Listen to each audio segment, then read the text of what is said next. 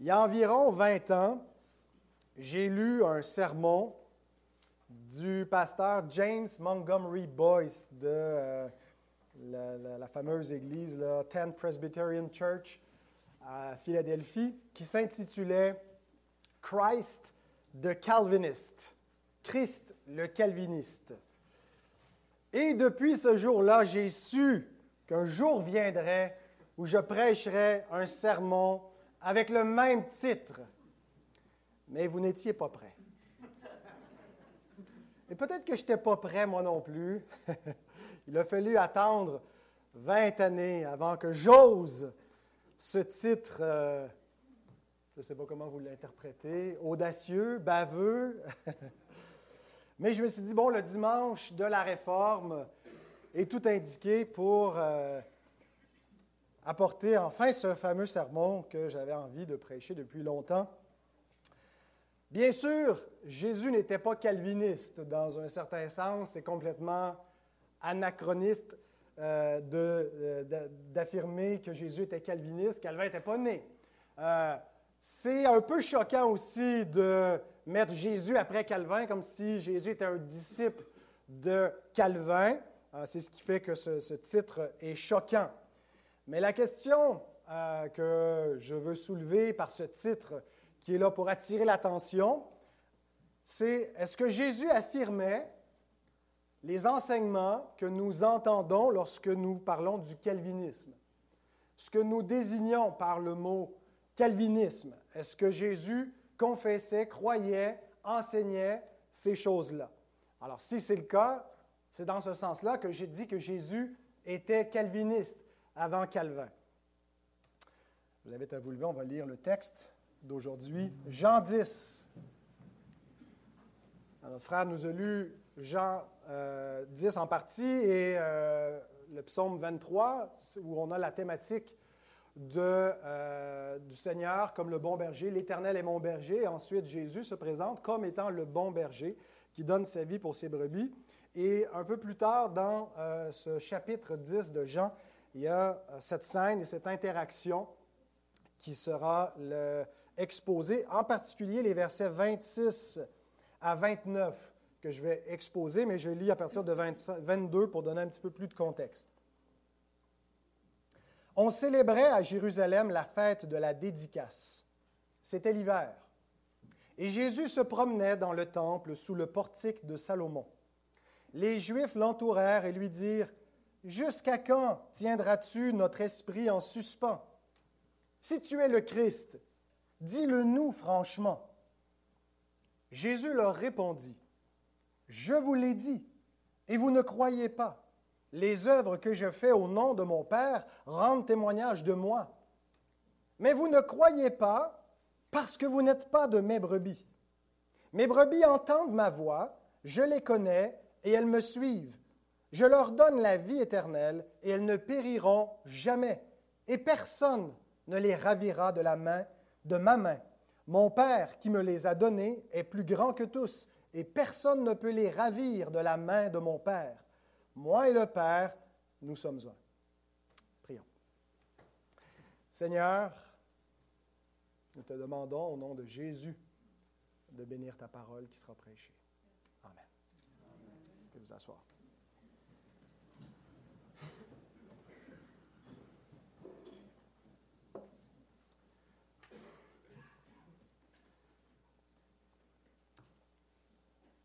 Le pasteur Boyce que j'ai mentionné, qui a fait ce sermon, explique pourquoi il avait décidé de prêcher un message intitulé Christ le calviniste.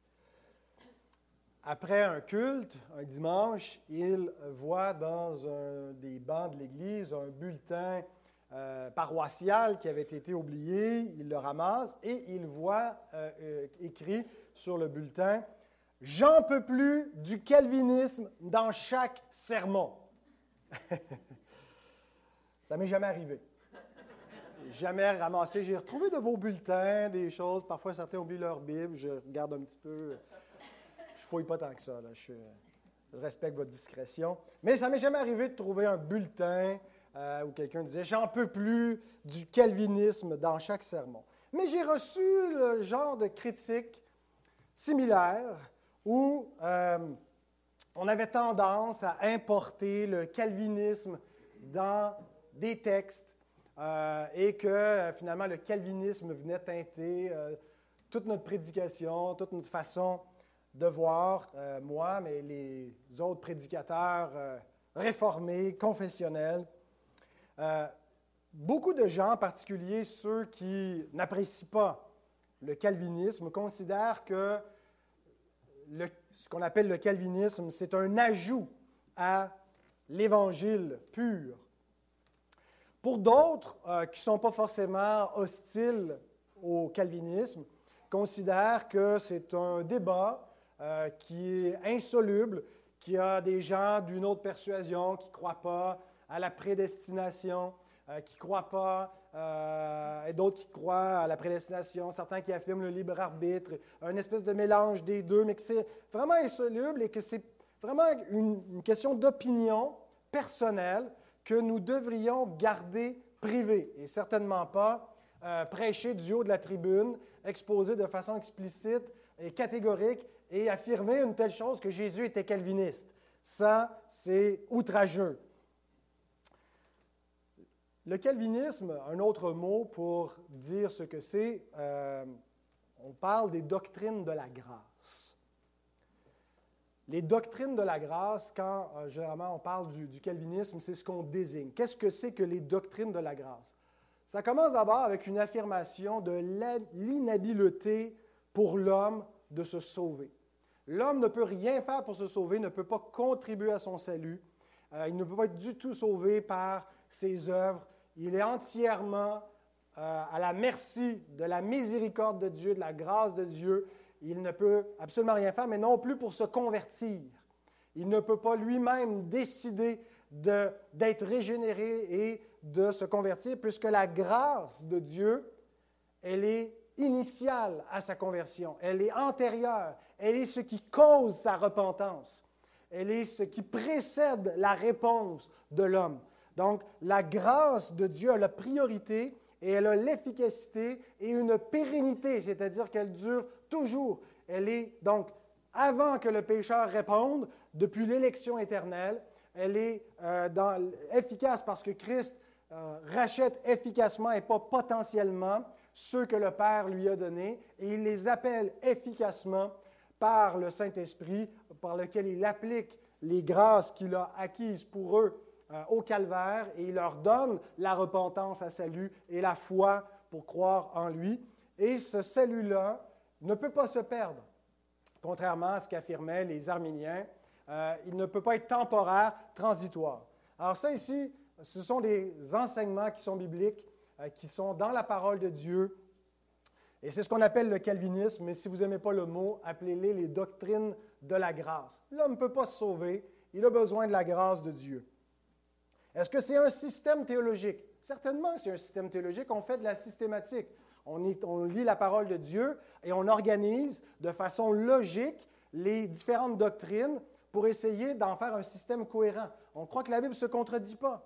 Donc, on pense qu'on peut organiser logiquement les vérités de la parole de Dieu et qu'on doit euh, appliquer, ce n'est pas qu'on applique notre système partout toujours, on, essaie que notre système soit déduit de la parole de Dieu et pas induit dans la parole ou imposé à la parole, mais une fois qu'on a le bon système, ben, il devient notre, grille d'interprétation. On n'interprète jamais la parole de Dieu ici, vous l'avez remarqué, en contradiction avec notre confession de foi.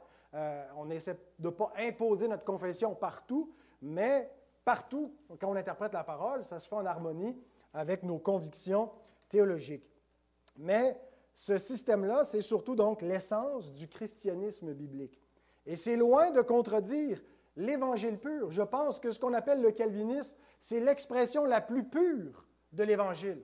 Il existe des non-calvinistes qui ont une compréhension de l'Évangile, mais ici et là, il y a des petites imprécisions que si on les pousse un peu plus loin, ça va mener à des incohérences et même à des contradictions de l'Évangile. L'Évangile du libre arbitre, l'Évangile du mérite, Hein, ce sont des, ça ne veut pas dire que, par exemple, les catholiques romains qui ont une compréhension en partie vraie de l'Évangile, ils croient à, la grâce, mais à une grâce qui est infusée plutôt qu'une grâce qui est imputée. Alors ça fait que tu n'es pas sauvé d'un coup, tu es sauvé progressivement. Ils ont une partie de la vérité, mais mélangée avec l'erreur. Je pense que ce qu'on appelle le calvinisme, c'est l'expression la plus biblique, la plus précise, la plus exhaustive de tous les éléments de l'Évangile qui combinent à la fois tout ce qu'on doit dire et affirmer et mettre de l'avant pour ne pas falsifier, un tant soit peu, les données bibliques de l'Évangile. Je vous cite James Montgomery Boyce. Il écrit dans ce sermon, Les doctrines connues sous le nom de calvinisme ne sont pas apparues tardivement dans l'histoire de l'Église, mais elles trouvent leur origine dans les enseignements de Jésus, se retrouvent dans toute l'Église à de nombreuses époques et, ont toujours été caractéristiques de l'Église dans ses plus grandes périodes de foi et de croissance.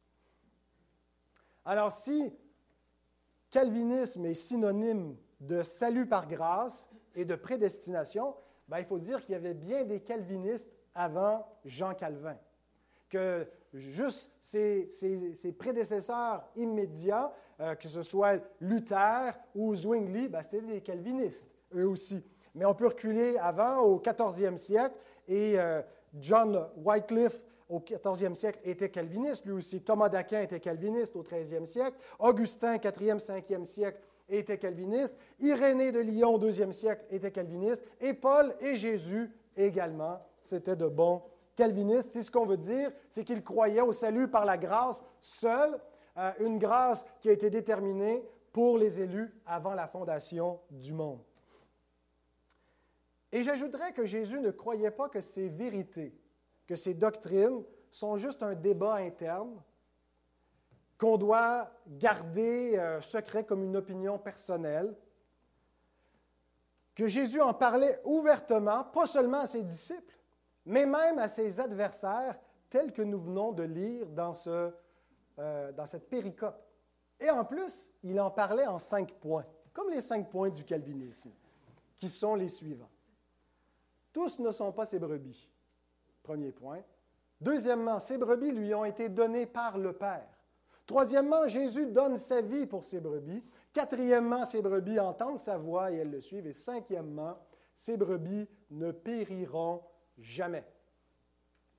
Alors vous voyez que ces cinq points sont inspirés des cinq points du calvinisme, de la tulipe, de ce euh, grand synode de l'Église réformée des Pays-Bas euh, qui a eu lieu il y a 400 ans, donc c'était presque un siècle euh, après le début de la Réforme. Et puis, euh, c'était finalement pour répondre à l'enseignement de Jacob Arminius qui s'opposait à, l'enseignement de, Jean Calvin et de ses successeurs. Et ce synode-là, finalement, a établi les canons de Dordrecht qu'on résume avec cinq grands points. Mais on retrouve l'essence, la substance de ces cinq points-là, de ces canons de Dordrecht, dans ce texte et dans plusieurs autres textes de la parole de Dieu, mais ici, on les a vraiment condensés. Euh, donc, ces euh, cinq éléments. Cinq éléments, pardon. Tous ne sont pas ces brebis. Donc, Jésus va nous parler de ces brebis. On va dire cinq choses concernant les brebis du Christ. Mon sous-titre, c'est l'enseignement de Christ concernant ces brebis. Et la première chose qu'il nous dit, c'est que tous ne sont pas ces brebis. Alors, on se trouve lors de la dédicace, la fête de la dédicace. Ce n'est pas une fête euh, biblique, dans le sens, ce n'est pas une fête qui, a été donnée par Moïse ou qui est venue plus tard sous David. Euh, c'est la fête de Hanouka, euh, qui avait commencé du temps des Maccabées, depuis Judas Maccabée, suite à la profanation du temple par Antiochus IV, appelé Épiphane. Et donc, le temple avait été souillé par les païens et on avait reconsacré le temple, donc la dédicace du temple à Hanouka, mais Jésus n'avait euh, pas de problème à célébrer euh, cette fête. Euh, alors, il est là et c'est l'hiver et les Juifs l'entourent avec une question directe. Si tu es le Christ, dis-le nous franchement. Croire que Jésus est le Christ, ben, c'est l'essence de ce qu'est un chrétien. C'est quoi un chrétien? Ben, c'est quelqu'un qui reconnaît que Jésus, c'est le Christ, que c'est lui le Messie, que c'est lui le Sauveur, que c'est lui qui est promis, c'est lui qui a été oint pour sauver le monde et qui a été établi Seigneur de toute la création par le Père après avoir accompli sa mission. Croire que Jésus est le Christ, c'est avoir la vie éternelle, Jean 3, 36. Ne pas croire dans le Fils, ben, la colère de Dieu demeure sur celui qui ne croit point. Alors ils vont vraiment au cœur de ce qui doit être cru pour avoir la vie et lui posent la question à lui. Dis-le nous franchement, est-ce que c'est toi le Christ? Jésus répond affirmativement. Il n'y a pas de suspense. Euh, cesse de tenir notre esprit en suspens. Mais je ne tiens pas votre esprit en suspens. Je vous l'ai dit explicitement, j'affirme être le Christ, et non seulement je l'affirme positivement, mais les œuvres que je fais attestent ma messianité, démontrent que j'accomplis tout ce que les prophètes ont dit que j'accomplirais. Euh, le Père a rendu témoignage de moi. Vous n'avez aucune raison de douter de ce que c'est moi le Christ. Mais ensuite, Jésus donne la raison qui explique pourquoi il ne croit pas qu'il est le Christ. Verset 26. Mais vous ne croyez pas parce que vous n'êtes pas de mes brebis. Il est très important de noter la relation entre les deux propositions. Il y a une proposition, vous ne croyez pas, puis une autre proposition, vous n'êtes pas de mes brebis. C'est quoi la relation entre ces deux propositions? Et il y a une conjonction circonstancielle de causes qui les relie l'une à l'autre. En grec, c'est un oti qui est traduit dans toutes les versions en français par parce que. Conjonction circonstancielle de cause qui nous montre comment relier les deux affirmations de Jésus. Il ne dit pas Vous n'êtes pas de mes brebis parce que vous ne croyez pas. Ça, c'est la conception évangélique du libre arbitre. Tout le monde peut, s'il le veut, devenir une brebis de Jésus. Et ce qui fait que certains ne sont pas une brebis de Jésus, c'est parce qu'ils ne croient pas. Vous n'êtes pas de mes brebis parce que vous ne croyez pas. Jésus ne dit pas ça. Jésus dit, vous ne croyez pas parce que vous n'êtes pas de mes brebis. Ça, c'est une affirmation biblique. Ce n'est pas Jean Calvin qui affirme cela, c'est Jésus-Christ. Qu'est-ce que ça veut dire? L'homme naturel a-t-il la capacité de croire en Christ, de reconnaître par lui-même qui il est et de se tourner vers Jésus pour décider de son propre chef par son propre libre arbitre de devenir une brebis du Christ? Ben écoutez ce que Jésus, le calviniste, dit ailleurs dans Jean 6, verset 44. Nul ne peut venir à moi si le Père qui m'a envoyé ne l'attire, et je le ressusciterai au dernier jour.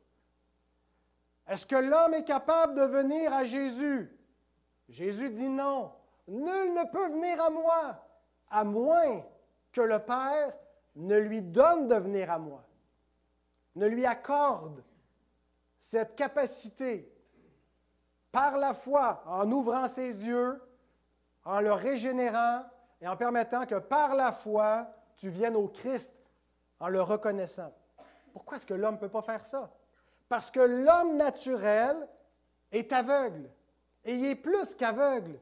Il est mort dans son péché. Donc, il ne voit pas Christ et il n'est pas capable de répondre parce qu'il est captif du péché. Il est mort dans son péché. Il n'est pas capable de croire en lui. Il est incapable de venir à Jésus. Prenez vos Bibles et tournez dans Éphésiens 2.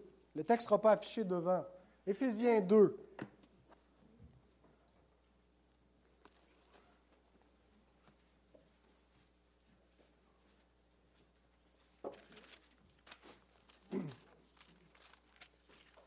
Au verset 1 jusqu'au verset 7. Vous étiez morts par vos offenses et par vos péchés, dans lesquels vous marchiez autrefois selon le train de ce monde selon le prince de la puissance de l'air, de l'esprit qui agit maintenant dans les fils de la rébellion. Nous tous aussi, nous étions de leur nombre et nous vivions autrefois selon les convoitises de notre chair, accomplissant les volontés de la chair et de nos pensées, et nous étions par nature des enfants de colère comme les autres. Donc Paul dit que les hommes sont morts et nous ici nous étions morts. Ce n'est pas différent, on n'est pas né vivant spirituellement. Tout le monde, depuis la chute d'Adam, est mort dans son péché, connaît pas Dieu, est séparé de la communion et de la connaissance de Dieu. Et pour qu'il puisse être rétabli, il faut qu'il se passe quelque chose. Et ce n'est pas l'homme qui produit ce changement spirituel. Il continue, mais Dieu, qu'est-ce qui va faire ce, passage de l'état de mort spirituelle à l'état de vie? Dieu qui est riche en miséricorde, à cause du grand amour dont il nous a aimés, nous qui étions morts par nos offenses, nous a rendus à la vie avec Christ. C'est par grâce que vous êtes sauvés. Voyez, la grâce, ce n'est pas juste l'offre du pardon, mais c'est l'application efficace du pardon qui amène un pécheur mort à devenir vivant, avant même que celui-ci réponde. C'est la grâce de Dieu qui le fait répondre en le régénérant. Il nous a ressuscités ensemble. Ce n'est pas juste un, changement de pensée, j'ai accepté Jésus dans mon cœur. C'est une résurrection spirituelle. La première résurrection, la, la première phase qui nous amène à la vie éternelle, de passer de la mort à la vie. Il nous a ressuscités ensemble, il nous a fait asseoir ensemble dans les lieux célestes en Jésus-Christ, afin de montrer dans les siècles à venir l'infinie richesse de sa grâce par sa bonté envers nous en Jésus-Christ. Devenir un chrétien, c'est passer par un miracle le miracle de la nouvelle naissance. Et ce n'est pas nous-mêmes qui faisons cela, c'est l'œuvre de Dieu. En disant à ces Juifs, vous n'êtes pas de mes brebis, Jésus n'est pas en train de leur dire que ces hommes avaient un plus grand endurcissement que, ces brebis. Pensez à l'apôtre Paul. Il était exactement dans la catégorie de ces, ces hommes hostiles à Christ qui ne croyait pas qu'il puisse être le Messie, qui persécutait euh, Jésus et son Église, et qui finalement a fléchi le genou, et ce n'est pas par sa propre volonté, mais c'est par la grâce de Dieu qui lui a ouvert les yeux, et il lui a ouvert les yeux en le rendant aveugle pour un temps. Donc, en disant, vous n'êtes pas de mes brebis, Jésus n'est pas en train de dire, ben, il y en a qui sont tellement endurcis qu'ils ne peuvent pas être mes brebis. Nous étions nous aussi de leur nombre. L'homme naturel est endurci et il ne peut pas venir à Christ. Et pour venir à Christ, il faut que le Père l'attire. Et manifestement, le Père attire pas tout le monde à Jésus. Il est dit ailleurs dans l'Écriture que certains sont livrés à leur sens réprouvé, que Dieu les laisse à leur égarement que Dieu les livre à leur endurcissement. Et c'est ce que ça veut dire quand Dieu endurcit le cœur d'un pécheur. Ce n'est pas que Dieu activement l'empêche de se convertir, mais il le livre à la dureté de son cœur et il laisse son cœur s'endurcir. C'est comme si c'est Dieu qui l'endurcissait. Mais c'est le pécheur qui est coupable de s'endurcir. Et l'homme ne peut pas faire autrement. Ah, peut-être, dans ta logique humaine syndicaliste, tu vas dire, mais c'est pas juste. Pourquoi est-ce que Dieu fait grâce à certains et pas à d'autres? C'est une injustice. Reviens un petit peu en arrière dans Romains. Romains 9.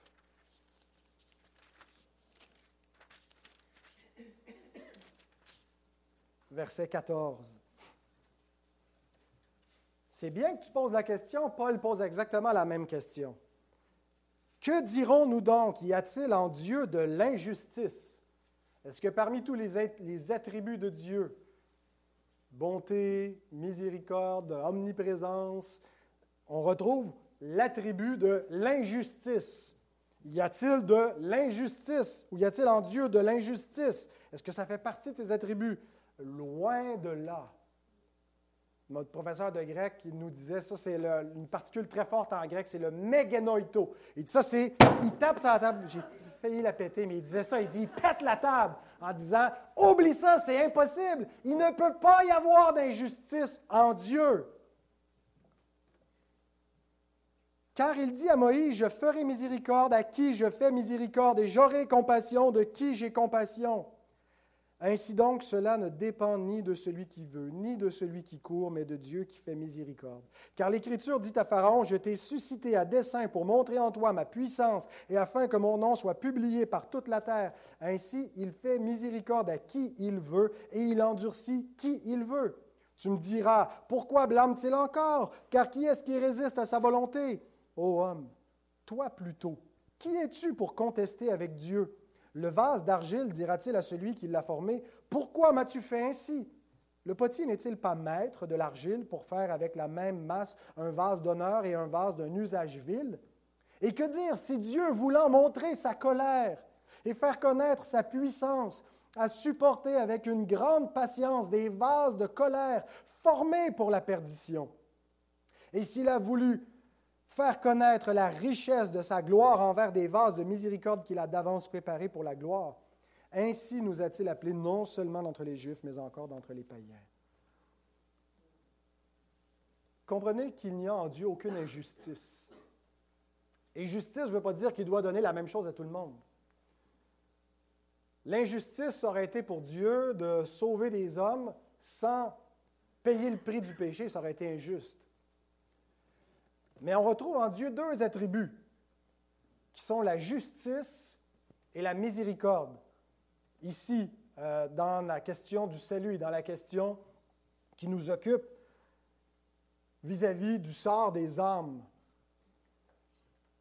Et Dieu a l'intention de se glorifier en manifestant à la fois sa justice et sa miséricorde. Il n'est pas tenu d'être miséricordieux envers qui que ce soit.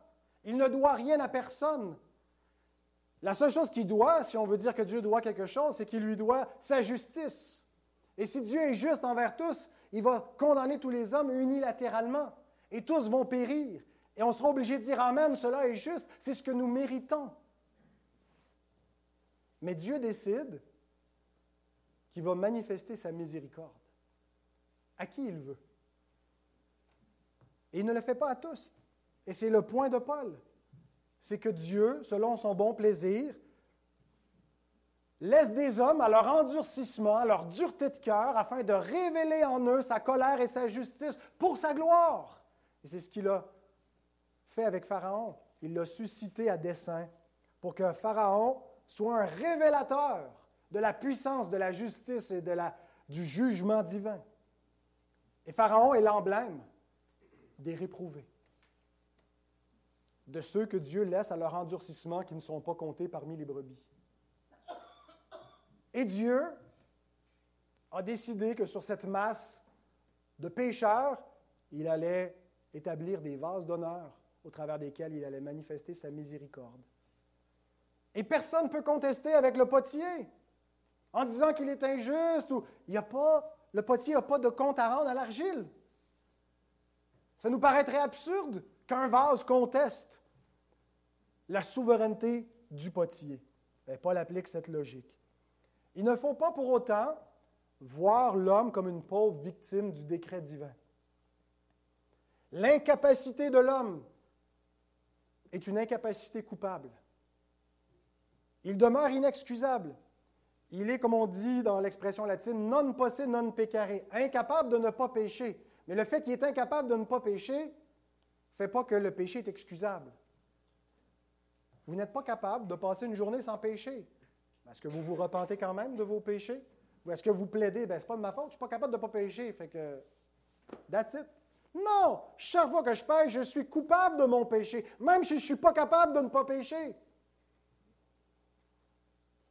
Alors l'homme n'est pas une victime. Et généralement, son endurcissement se manifeste par un refus de sa volonté. Pas juste parce que je veux pas, je veux pas. Et malgré lui, il pêche. Chaque fois qu'il pêche, il veut pécher.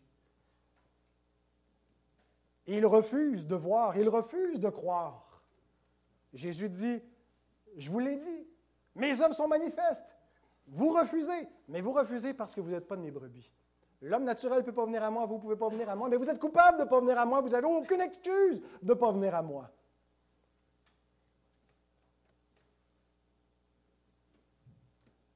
La foi envers le Christ est donc un fruit de la grâce de Dieu et non pas de la volonté humaine déchue. C'est exactement ce que Jean enseigne dans le début de son évangile quand il dit que ceux qui sont nés de lui, qui sont devenus enfants de Dieu, sont nés non du sang, ni de la volonté de la chair, ni de la volonté de l'homme, mais de Dieu. Donc, ce n'est pas par une descendance naturelle, il n'y a pas de statut dans le royaume des cieux qui vient du fait qu'on appartient à une famille euh, chrétienne. Ce n'est pas le libre arbitre, ce n'est pas la volonté de la chair, la volonté de l'homme, mais c'est une naissance spirituelle d'en haut, c'est l'œuvre de Dieu.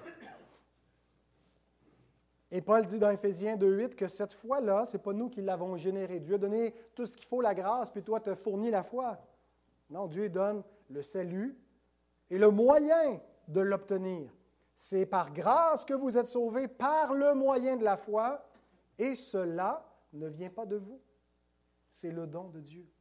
La grâce est le don de Dieu, et la foi pour saisir cette grâce est également un don de Dieu, acquise par Christ pour nous dans l'œuvre de rédemption. Donc, après avoir dit, vous n'êtes pas de mes brebis, Jésus continue en indiquant qui sont ces brebis. J'ai passé un peu plus de temps sur le premier point. Mais là, on entre vraiment dans les doctrines de la grâce proprement. La première chose qu'il nous dit à propos de ces brebis, après avoir dit, vous, vous n'êtes pas mes brebis, qui sont ces brebis? Elles lui ont été données par le Père. Jésus ne dit pas que ces brebis l'ont choisi mais il dit que ces brebis lui ont été données. Donc c'est le Père qui les a choisis. Jean 10, 29, Mon Père qui me les a donnés est plus grand que tous, et personne ne peut les ravir de la main de mon Père. Il y a quelques années, ben, au début de ma conversion, j'étais en train de réfléchir combien j'avais été chanceux d'être chrétien. Parce que j'étais né dans une famille chrétienne. Mais pourquoi j'étais né dans une famille chrétienne? Mais parce que quelques années auparavant, une collègue de ma mère avait osé évangéliser ma mère qui s'était convertie. J'étais donc chanceux que cette collègue-là avait travaillé au même endroit que ma mère et avait annoncé l'Évangile. Donc, j'avais écrit une lettre pour la remercier à cette dame, euh, ma, grand-mère dans la foi en quelque sorte, euh, en, en, réfléchissant ainsi. Je pense que c'était juste, c'était légitime, mais à l'époque, je ne réalisais pas qu'il fallait remonter encore plus haut.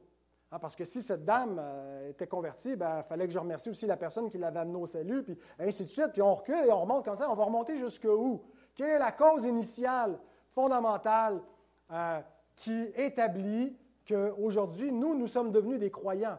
La chaîne de cause à effet. Ben, la cause ultime, c'est le don du Père au Fils des élus, de ses brebis. Bien sûr, Dieu utilise des moyens, il utilise les personnes, et on peut remercier les gens de nous avoir prêché l'Évangile et d'avoir osé, de ne pas avoir eu la crainte des hommes et d'avoir prié pour nous. Mais ils ne sont que les instruments que Dieu a utilisés pour établir ce qu'il avait déterminé, déterminé dans l'éternité. Donc, quand Jésus parle ici que ces brebis lui ont été données par le Père, ça correspond à ce que l'Écriture enseigne ailleurs en parlant de la prédestination avant la fondation du monde. Éphésiens 1, 4. En lui, Dieu nous a élus avant la fondation du monde pour que nous soyons saints et irréprochables devant lui. Les brebis, le troupeau de Jésus ne lui a pas été donné euh, dans le temps euh, ou après la, la chute, mais avant la fondation du monde. Et c'est précisément parce que Jésus avait un troupeau à racheter qu'il s'est incarné, qui est devenu un homme, qui est devenu le bon berger, qui donne sa vie pour ses brebis. Ce n'était pas pour rendre le salut possible, mais pour accomplir le salut envers ceux que Dieu avait choisis avant la fondation du monde. Mais maintenant, pourquoi Dieu a donné un plutôt qu'un autre? Il doit bien y avoir une raison pourquoi tu as été élu, j'ai été élu. Ben oui. Paul nous donne la raison au verset qui suit, versets 5 et 6. Il nous a prédestinés dans son amour à être ses enfants d'adoption par Jésus-Christ selon le bon plaisir de sa volonté. Le pur libre arbitre, celui de Dieu.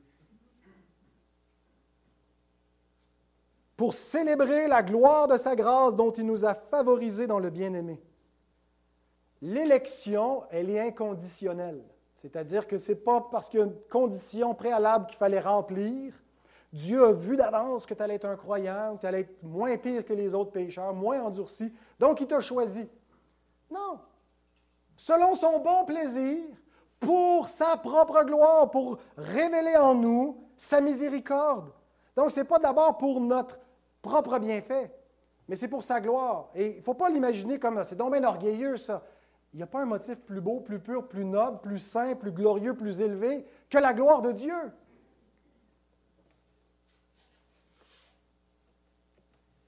Revenons à Romains 9, versets 10 et 13. Il nous est dit spécifiquement qu'il n'y a rien en nous qui pourrait être la cause de cette élection.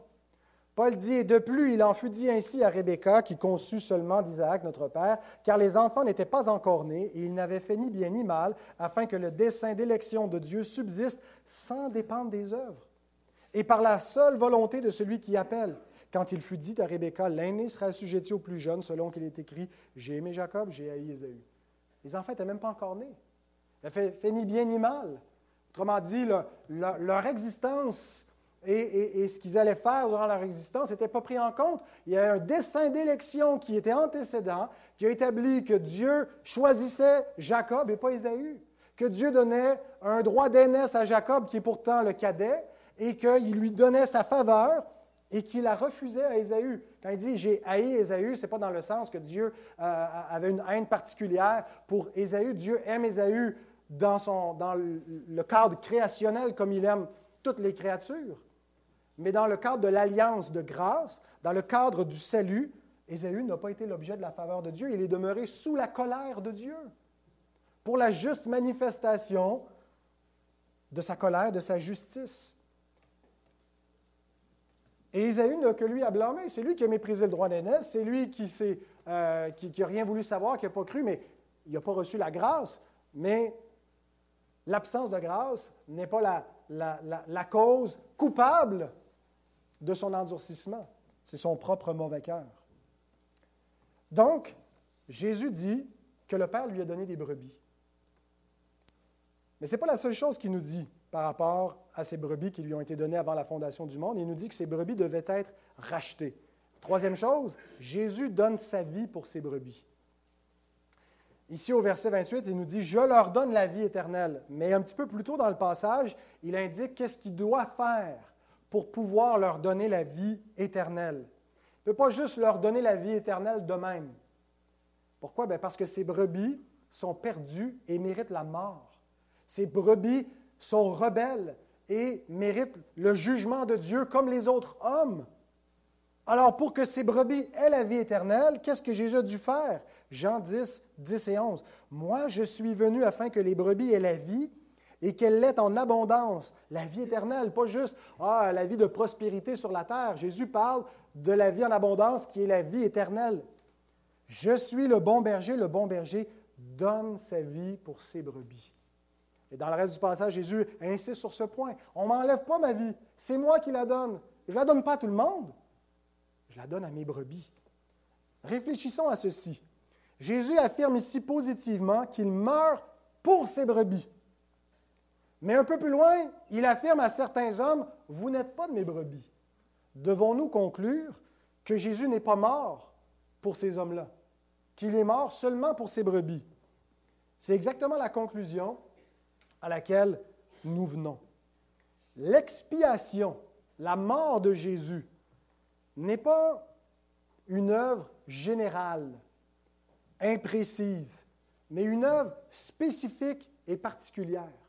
Il n'est pas juste mort pour rendre possible le salut, mais il est mort pour effectuer le salut. Pourquoi? Parce que sa mort est efficace. Ceux pour qui il meurt sont rachetés.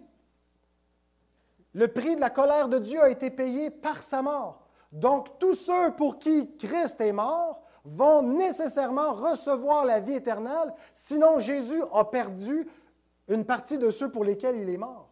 Or, il dit lui-même, dans Jean 6, 37 à 39, Tous ceux que le Père me donne viendront à moi, je ne mettrai pas dehors celui qui vient à moi, car je suis descendu du ciel pour faire non ma volonté, mais la volonté de celui qui m'a envoyé. Or, la volonté de celui qui m'a envoyé, c'est que je ne perde aucun de tous ceux qu'il m'a donnés, mais que je le ressuscite au dernier jour. Si Jésus a reçu en partage tous les hommes, si Dieu le Père a donné tous les hommes à Christ et que Jésus est mort pour tous les hommes, pour acheter tous les hommes et que tous les hommes ne sont pas sauvés, c'est qu'il a perdu de ceux que le Père lui a donnés. Mais notre compréhension de l'expiation, c'est que Jésus n'est pas mort pour tous les hommes. Il est mort seulement pour ceux que le Père lui a donnés. Parce que sa mort rachète efficacement. Pas potentiellement, elle ne rend pas possible, mais elle effectue, elle cause le salut. Il est impossible que Jésus rachète une âme qui ne lui appartienne pas, qu'il meure pour quelqu'un qui va périr, que Jésus ait payé entièrement les péchés de quelqu'un qui va devoir payer éternellement pour ses péchés. C'est injuste. Dieu exigerait pas le prix deux fois d'une âme ou des, transgressions des pécheurs. Si Jésus a payé le prix, cette âme est rachetée, elle lui appartient. Alors si tous les hommes ne sont pas sauvés, notre conclusion, c'est que Jésus est mort pour ses brebis. Il a donné sa vie pour ses amis. Il est mort pour son Église, son épouse. Il est mort pour les croyants. Jésus n'est pas mort pour les impies, pour les réprouvés, pour le monde.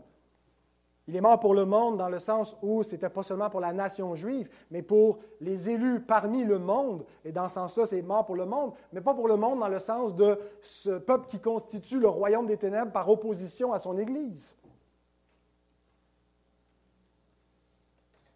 Mais l'Écriture ne dit-elle pas que Jésus est mort et même a, expié le péché du monde entier, 1 Jean 2, 2. Il est lui-même une victime expiatoire pour nos péchés, et non seulement pour les nôtres, mais aussi pour ceux du monde entier. Ben, pourtant, Jean n'enseigne pas l'universalisme. Dans cette même épître, il n'est pas en train de dire le monde entier est sauvé. Il n'y a personne qui va en enfer parce qu'il dit un peu plus loin, 1 Jean 5, 12, celui qui a le Fils a la vie, celui qui n'a pas le Fils de Dieu n'a pas la vie. Donc, il est mort pour le monde entier dans le sens où il n'est pas juste venu racheter la maison d'Israël. Il n'est pas seulement le sauveur des Juifs. Le Messie a été envoyé pour le monde, pour des gens de toute famille. C'est ce qui a été promis à Abraham, que sa postérité serait une bénédiction, pas juste pour sa famille à lui, mais pour toutes les familles de la terre. Mais est-ce que ça veut dire que toutes les familles de la terre sont la postérité d'Abraham? Non, c'est seulement les croyants. Donc, il est mort pour les croyants seulement. C'est ce que dit Jean 3,16. Dieu a tant aimé le monde qu'il a donné son Fils unique afin que ceux qui croient, pas ceux qui ne croient pas, ceux qui croient aient la vie éternelle. Donc, il est mort pour ceux qui croient. Et ce n'est pas parce que nous croyons qu'il est mort pour nous, mais c'est parce qu'il est mort pour nous que nous croyons. C'est important de comprendre la relation entre les deux. Ce n'est pas ma foi qui cause sa mort pour moi, mais c'est sa mort pour moi qui cause ma foi en lui. Parce que l'élection est inconditionnelle. Il m'a aimé avant la fondation du monde.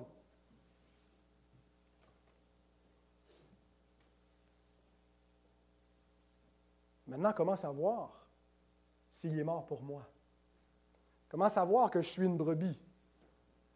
Quatrième aspect que Jésus nous dit sur ces brebis, elles entendent sa voix et elles le suivent. Voyez-vous l'ordre du salut, l'ordo salutis. On a d'abord la prédestination, les brebis lui sont données. On a la rédemption, il donne sa vie pour ses brebis. Et on a ensuite la vocation, il appelle ses brebis, ou l'application du salut. Verset 27, Mes brebis entendent ma voix, je les connais et elles me suivent. Ici, l'appel dont il est question, ce n'est pas l'appel général. Il existe deux appels. Il y a l'appel général à la repentance et à la foi. Et Dieu ne tient pas compte des temps d'ignorance, il annonce maintenant à tous les hommes qu'ils ont à se repentir. Mais l'appel général, c'est un peu comme la loi. Elle commande aux hommes, mais elle ne leur donne pas la capacité de, mettre en œuvre. Dieu, euh, euh, dans sa grâce, donne ce qu'il ordonne. Mais sa loi ordonne sans donner. Donc l'appel général, c'est l'ordre à tous les hommes de se repentir et de croire au Christ.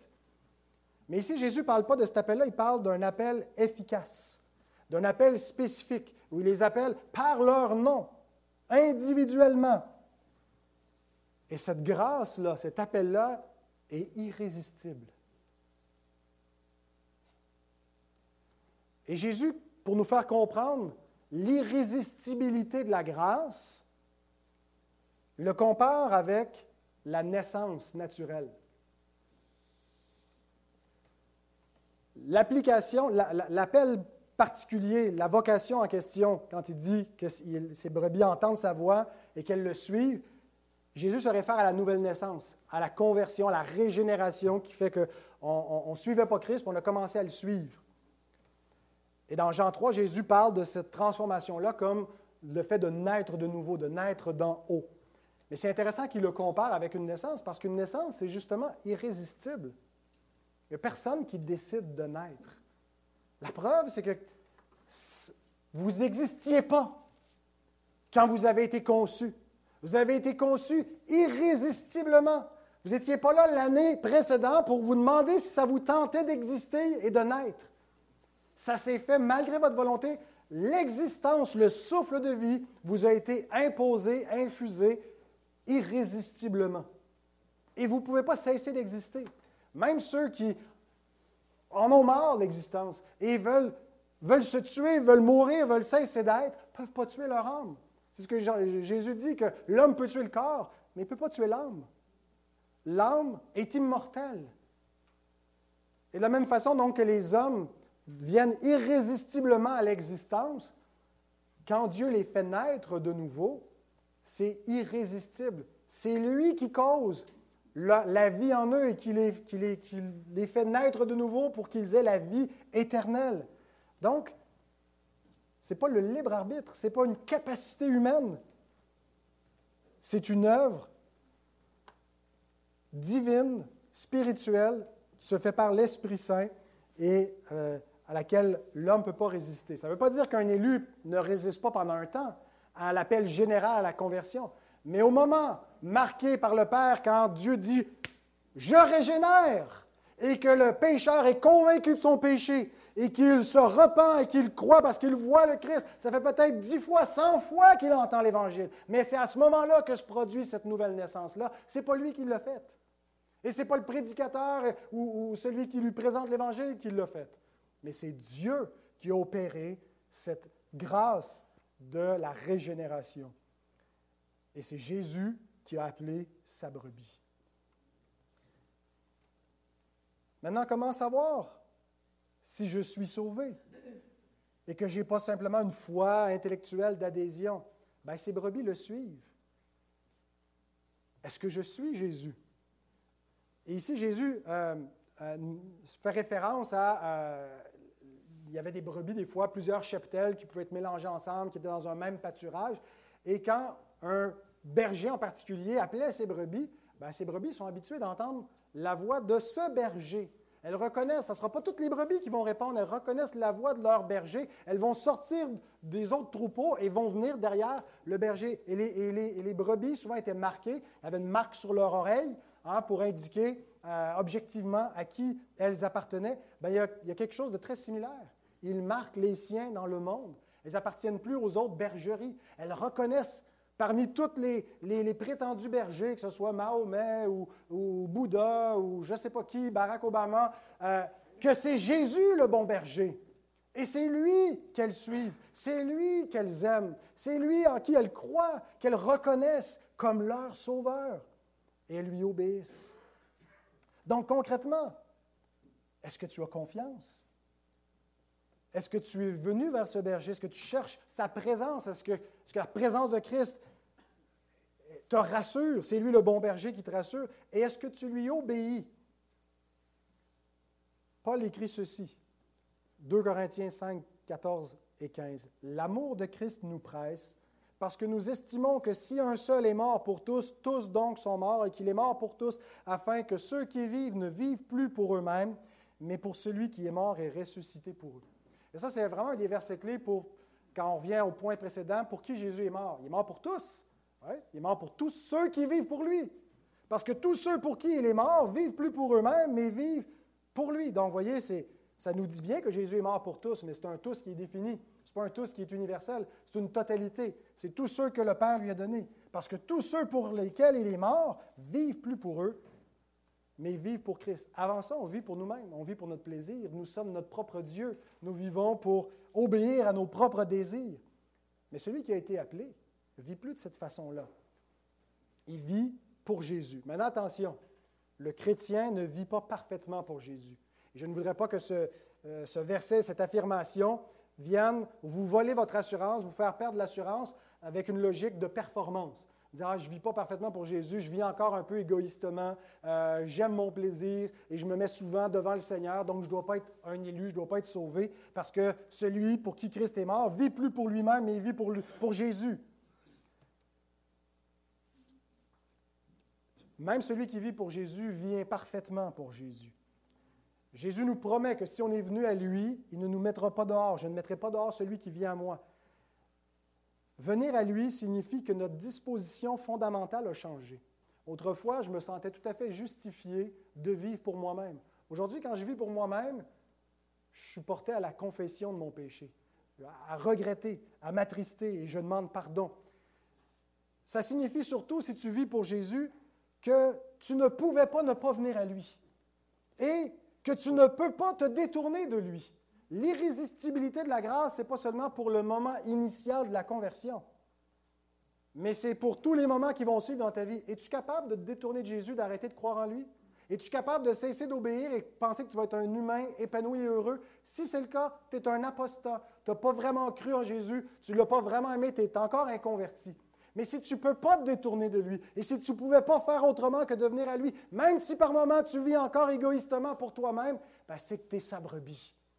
Et ce n'est pas toi qui t'es fait tel, c'est le Père qui t'a donné à son Fils, qui t'a racheté et qui t'a donné son Saint-Esprit pour t'appeler efficacement à lui et te garder. Et te garder jusqu'à quand? Jésus termine en disant que ces brebis ne périront jamais. Il complète avec la pérennité du salut. Versets 28 à 30. Je leur donne la vie éternelle et elles ne périront jamais, et personne ne les ravira de ma main. Mon Père qui me les a donnés est plus grand que tous et personne ne peut les ravir de la main de mon Père. Moi et le Père, nous sommes un. Le Père et le Fils, unis, unis dans leur essence, qui ne sont qu'un. Ils ont une seule volonté, un seul plan. Et unis dans leurs œuvres. Le Père qui choisit, le Fils qui rachète. Unis pour la préservation des brebis. Voyez-vous que notre salut est certain, il est garanti par Dieu lui-même. Pas d'abord par ma foi qui est chancelante, par ma persévérance qui est incertaine. Ce n'est pas fait de ton mieux pour te rendre jusqu'au ciel. Bien sûr, nous sommes appelés à, affermir notre vocation et on a quelque chose à faire, notre volonté est impliquée, mais ultimement, nous sommes gardés. Gardés non seulement des dangers extérieurs, des invasions qui pourraient nous détourner de Dieu, mais des évasions. Il nous empêche d'apostasier, de l'abandonner. Il nous donne la vie éternelle. La vie éternelle, ça dure combien de temps, ça, la vie éternelle? Ben, c'est éternel. Donc, si tu as la vie éternelle, puis tu la perds, c'est que tu n'avais pas la vie éternelle, parce que la vie éternelle est éternelle. Alors, si tu avais juste une conversion temporaire, c'est que tu avais une vie temporelle qui aurait peut-être pu devenir éternelle, mais ce n'était pas la vie éternelle que tu avais. Mais Jésus donne la vie éternelle maintenant à ses brebis. C'est un salut en espérance, mais qui commence en réalité, en esprit maintenant. Et ça, ça nous donne une paix, une assurance qui viennent de ces vérités. Voyez-vous, ce n'est pas le trouble ou l'inquiétude qui devrait découler des doctrines de la grâce. Et si c'est le cas, c'est parce qu'on les a mal compris. On a mal compris l'enseignement de la parole de Dieu. Ou si ça produit en nous de l'insouciance ou une sorte de licence, ah ben maintenant je peux faire ce que je veux, je suis sauvé. Ça, c'est les marques du péché, ce n'est pas les marques de la grâce. Les marques de la grâce sont la sainteté, l'obéissance, l'amour. Ces vérités ne sont pas des vérités cachées qu'on devrait juste euh, sortir en cas de crise ultime, mais sont l'évangile pur qu'on devrait proclamer, que tous les enfants de Dieu devraient comprendre et savourer. Donc le calvinisme, nous dit que la grâce est nécessaire, que la grâce est prioritaire, que la grâce est efficace et que la grâce va durer toujours.